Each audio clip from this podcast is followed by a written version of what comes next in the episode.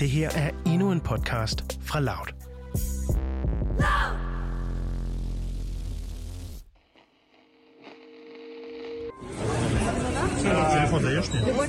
En håndfuld mænd og kvinder er iført vinterfrakker og mundbind, og de sidder omkring et lille bord i noget, der ligner en lufthavnscafé, da en gruppe mørklædte betjente de gør deres entré. Telefonoptagelsen den følger betjentene, som placerer sig bag en ung mand, der har mørkt hår, lyse kopperbukser og en mørk jakke på. Men det er Ilya Pakhomov, som er trofast støtte af oppositionspolitikeren Alexander Navalny. Pakhomov han rejser sig op og smider sin rygsæk over skulderen, da den ene betjent griber fat i hans arm og følger ham ud af lokalet. Kort tid efter der bliver han øh, fængslet i 10 dage for ikke at have adlydt politiet.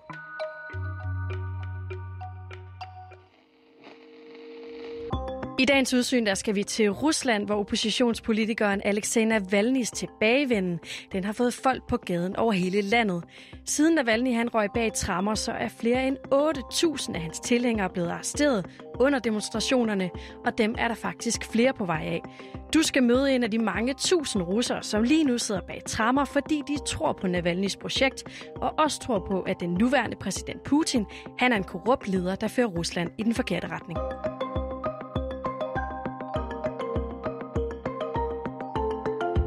Det her er Udsyn med Sofie Ørts. Ну, конечно, но слушайте, у нас другого выбора нет. У нас отрезают все пути э, борьбы за... Vi har ikke noget valg. Vi vil gerne kæmpe for, at Rusland bliver en normal stat, men vi bliver forhindret i at kunne kæmpe for det på nogen som helst normal måde. Derfor er vi nødt til at gå ud på gaden og kræve, at retfærdigheden sker fyldest, og at en tydeligvis uskyldig person bliver løsladt. Og denne her person forsøgte de ovenikøbet at dræbe, og efter de ikke engang kunne finde ud af at dræbe ham, så har de besluttet at smide ham i fængsel. Så nu kan vi ikke gøre andet end at gå ud på gaden og kræve det, som alle ordentlige folk burde kræve. 27-årige Ilya Pakhomov, han er Navalny-tilhænger. I fire år der har han arbejdet for Navalnys antikorruptionsfond, det som også bliver kaldt for FBK. Og inden det, der arbejdede han for Navalnys valgkampagne, da han stillede op til borgmestervalget i Moskva. Så øh, han er i den grad en af dem, der iklærer sig overfrækken og går ud på de vinterkolde gader i Navalnys navn. Først og fremmest fordi, at de vil have Navalny ud af fængslet igen, men også fordi, at de grundlæggende tror på et forandret Rusland. Все очень просто. А, Людям будет проще жить. Det er meget simpelt. Folk vil have bedre levevilkår. De nuværende magthavere gør det mere og mere vanskeligt for russerne for hvert år, der går. De indfører nye skatter, forbud, begrænsninger. De gør alt for at forhindre folk i at leve. Og det vil vi stoppe. Vi vil sikre, at folk gerne vil blive boende i Rusland. Det er det, der er det vigtigste.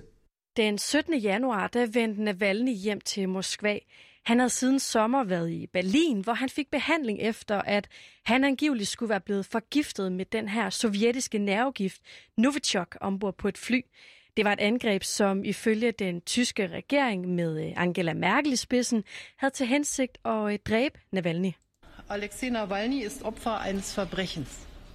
Er sollte zum Schweigen gebracht werden und ich verurteile das auch im Namen der ganzen Bundesregierung auf das Allerschärfste. Og da Navalny han så vendte tilbage til Rusland, så skete det, som de fleste nok også havde regnet med. Han blev varetægtsfængslet, så snart han satte sine fødder på den her kolde jord i øh, Moskva. This moment was tragically predictable. Alexei Navalny back on Russian soil for the first time since he was poisoned with a Novichok nerve agent and flown to Berlin in a coma, arrested at border control. A final kiss for his wife Yulia before he follows the police away. Og det har så fået hans støtter og også andre russere, som er trætte af Putin, til at gå på gaden i massevis over store dele af Rusland. Også Ilya Pakhomov. Это совершенно точно самые большие акции в России, наверное, начиная с 1917 года. Det må være de største protestaktioner i Rusland siden den russiske revolution i 1917. For vi ser statistikken og ser, hvordan antallet af byer, hvor der blev afholdt demonstrationer, stiger og stiger. For vi får flere og flere informationer om nye demonstrationer ude i provinserne. Men det her det er altså ikke uden en pris. For ligesom det er sket med Pakhomov, der nu sidder i fængslet, så er der flere af de personer, der er gået på gaden de seneste par uger, som har fået en straf. Det fortæller Andrei Kasankov, der er journalist og har boet i Rusland. Generelt så er det sådan, at øh, lige nu, alle dem, der står forholdsvis tæt på Alexei Navalny og arbejder sammen med ham, bliver mødt af forskellige krav og retssager og alt muligt, som øh, myndighederne kan finde på. Øh, der er nogen, der sidder i fængsel, fordi det øh, kom øh, til, øh, enten fordi de har opfordret øh, øh, russerne til at møde op til protesterne mod Putin og for Navalny, eller også fordi de selv har mødt op til protesterne. Så er der også nogle andre. Der er en, for eksempel, han var ikke en russisk, men en hviderussisk øh, statsborger. Han er blevet sendt ud af Rusland, selvom han umiddelbart ikke kan lave noget. Um, og så er der rensagninger øh, hjemme hos øh, Navalny, der hvor hans øh, kone Julia er, og der er også rensagninger alle mulige andre steder. Så det er sådan, at uh, myndighederne opretholder et uh, stabilt pres på alle dem, der er sådan ret tæt på Navalny. Og mange af dem er jo også vendt til, at sådan en gang imellem, så skal man i fængsel. Så skal man lige 10 dage i fængsel, eller 15 dage i fængsel. Og Navalny selv, der er lavet sådan en opgørelse med, hvor mange dage han har tilbragt øh, i fængsel de sidste 10 år. Og det er, så vidt jeg husker, så er det sådan i gennemsnittet, der er han der i sådan 50-60 dage hvert år i forbindelse med forskellige aktioner og hvad det nu kan være. Uh, men nu lavede det jo til, at han formentlig kommer til at være i fængsel i længere tid end det, og måske også i væsentligt længere tid. Før der hørte du Ilya Pakhoma fortælle, at de her Navalny-tilhængere, de vil have andre levevilkår. Og dem tror de på, at Navalny han kan indføre i det her enorme land mod øst. Men øh, lad os lige dykke lidt mere ned i, hvad den her 44-årige aktivistiske politiker, han egentlig står for. Det ved Andrej Kasankov, som øh, selv har mødt manden. Det han står for, det er, at han først og fremmest vil af med Ruslands præsident Vladimir Putin, og det system, som Vladimir Putin har opbygget, det vil sige især den enorme øh, korruption, som der findes i Rusland. Og selvfølgelig også selve det øh, ikke-demokratiske system, som Putin står for. Og Navalny har haft øh, held med at appellere til alle mulige russere i forhold til netop korruptionsbekæmpelsen.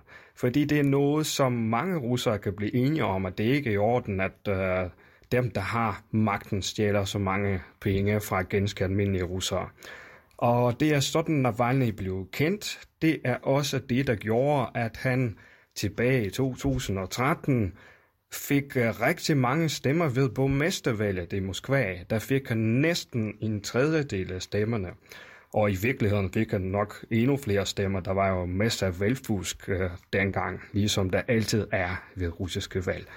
Det var så det sidste valg, han fik øh, lov til at deltage i, fordi magten kunne se, at den mand, han har noget at komme med, han er stærkere end andre russiske oppositionspolitikere.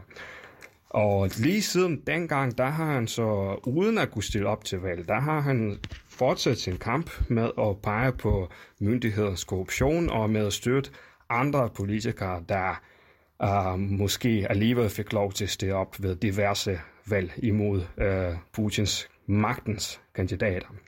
Ja, fordi selvom øh, Navalny han nu sidder bag trammer, så havde han et S i ærmet, da han landede i Rusland igen. Nemlig en dokumentarfilm, der ret hurtigt viste sig at blive et våben mod Putin.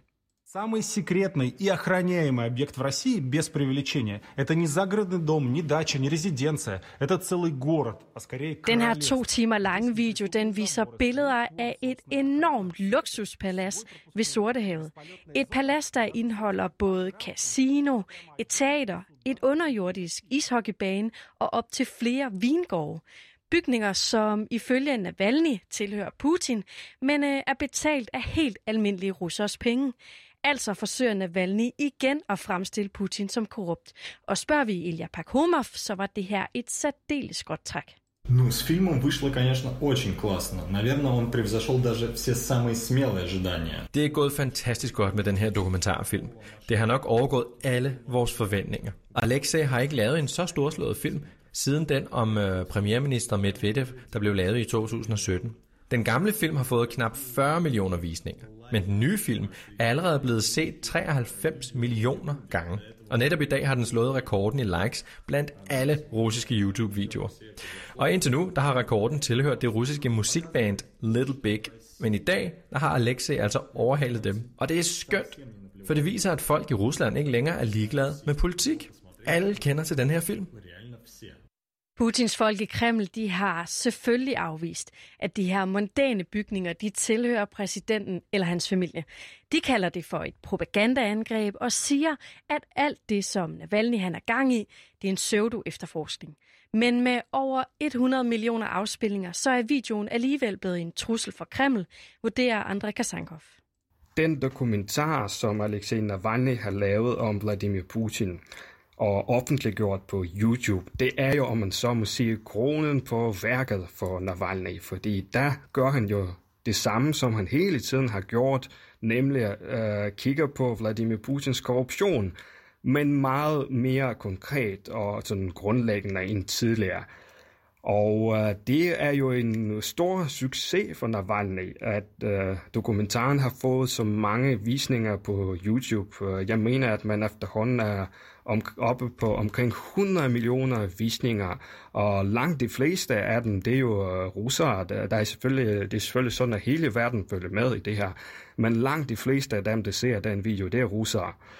Og øh, det har gjort, at øh, det blev nemmere for Navalny's tilhængere og øh, arrangere demonstrationer til fordel for Navalny. Øh, det er sådan, at øh, det ser ud til, at de umiddelbart regner med at have demonstrationer for ham sådan hver weekend, sådan som vi også har set i Hvide Rusland, hvor oppositionen demonstrerer mod Lukashenko, deres præsident.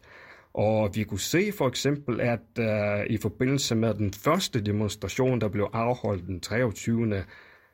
januar, der var der demonstrationer i næsten 200 russiske byer, og det er jo sådan meget omfattende. Og godt nok var der ikke, øh, hvis man kigger på, hvor mange mennesker, der mødte op i hovedstaden Moskva for eksempel, så øh, taler vi ikke om øh, rekordmange russere, der var ude at demonstrere, men omvendt så er det måske første gang nogensinde, at der er så mange demonstrationer, så mange forskellige steder. Og det er selvfølgelig en uh, trussel, som мakt, э, som de magthavende i Kreml э, tager alvorligt. Поэтому он возвращается. Ну, он российский политик. Он суперсмелый человек. Det er derfor, han er vendt tilbage. Han er russisk politiker. Han er en super modig person. Og derfor forbliver han i Rusland. Han vil gerne være i Rusland. Han vil være midt i det, der foregår. Og derfor der vendte han tilbage, så snart han blev rask. Og nu har Navalny så smidt den her bombe mod Putin i form af en dokumentar. Men så er spørgsmålet, om han overhovedet har flere muligheder for at skade Putin på nuværende tidspunkt. Altså manden sidder jo trods alt i fængsel. Det er sådan, at Navalny faktisk ikke, øh, ikke kan gøre så meget lige nu. Han er jo i øh, fængsel, og han risikerer, at han kan få en øh, uh, længevarende fængselsdom, og han øh, forbliver i fængsel i lang tid. Så øh, det er meget svært at vurdere, hvad han øh, kan gøre øh, lige nu. Det bedste, han kan gøre, det er at sørge for at overleve, fordi at øh, øh, det lader jo til, at øh, de russiske myndigheder har forsøgt at dræbe ham før, og det kan være, at de vil forsøge at gøre det igen. Så det må næsten være hans øh, første opgave, det er at overleve. Øh, den anden opgave, det er at blive ved med at vise og signalere til den russiske befolkning, at han ikke er bange for Putin. At han er den store, stærke, karismatiske leder, som øh, den russiske opposition har manglet i mange år. Og det er det, han er så god til. Uh, det er også den opfattelse, man får, når man møder ham. Jeg har jo mødt uh, Navalny, og da, når, man har, når man har snakket med ham, så tænker man sådan, wow, det var da sådan en stærk og en karismatisk mand. Han skal blive ved med, med uh, uh, at vise sig som den stærke og karismatiske mand, der ikke er bange for uh, præsident Putin. Og så er det jo nok op til hans uh, tilhængere at demonstrere og, og få gang i nogle protester i Rusland, for det er måske det eneste, der kan få Navalny ud af fængsel på længere sigt. Det håber de på i hvert fald blandt hans uh, tilhængere. Uh, om det lykkes med deres uh, projekt, det er selvfølgelig endnu for tidligt at sige. Og hvis de her Navalny-støtter, de så gør, som de har advaret om, og bliver ved med at gå på gaden i protest, ja, så venter der en opgave for de russiske myndigheder, vurderer Andrei Kasankov. Ruslands præsident og de russiske myndigheder er ude i en sådan ret svær balancegang i forhold til, hvordan de skal håndtere protesterne imod dem. For på den ene side, så skal man jo fra deres side sende et stærkt signal om, at man ikke vil acceptere, at øh, protesterne vil vokse sig større, og det er vigtigt for dem at slå imod øh, de protesterende med de samme. Det har vi set øh, i og med, at uh, de faktisk anholdt næsten 4.000 mennesker i forbindelse med aktionen den 23. januar. Det er jo en russisk uh, rekord. Aldrig før har der været anholdt så mange på bare én dag.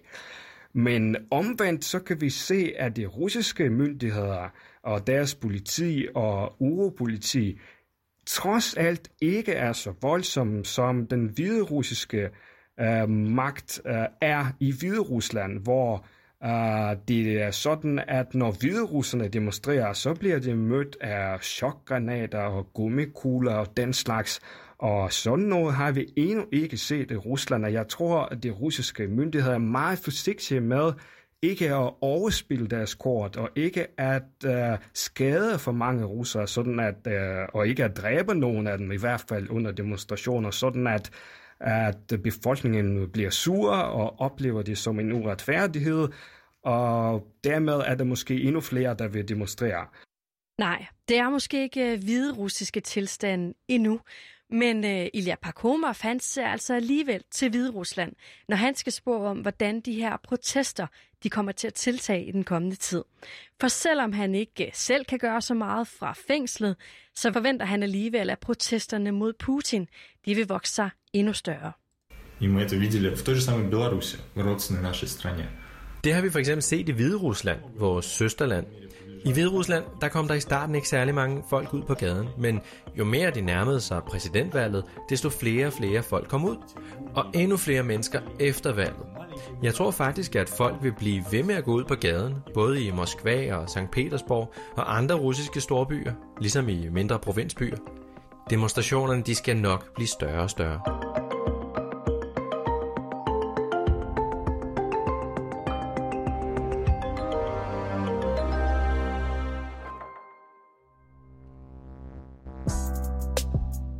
Det her var en aktuel podcast fra Loud.